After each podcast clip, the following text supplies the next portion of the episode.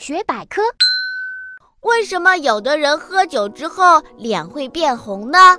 喝了酒以后，酒精在胃里面会被化解吸收一部分，肝脏也能通过代谢过滤一部分。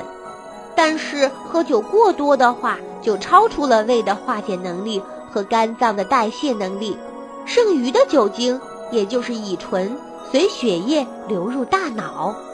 人们的身体里有一种酶，能将乙醇转化成一种叫做乙醛的东西。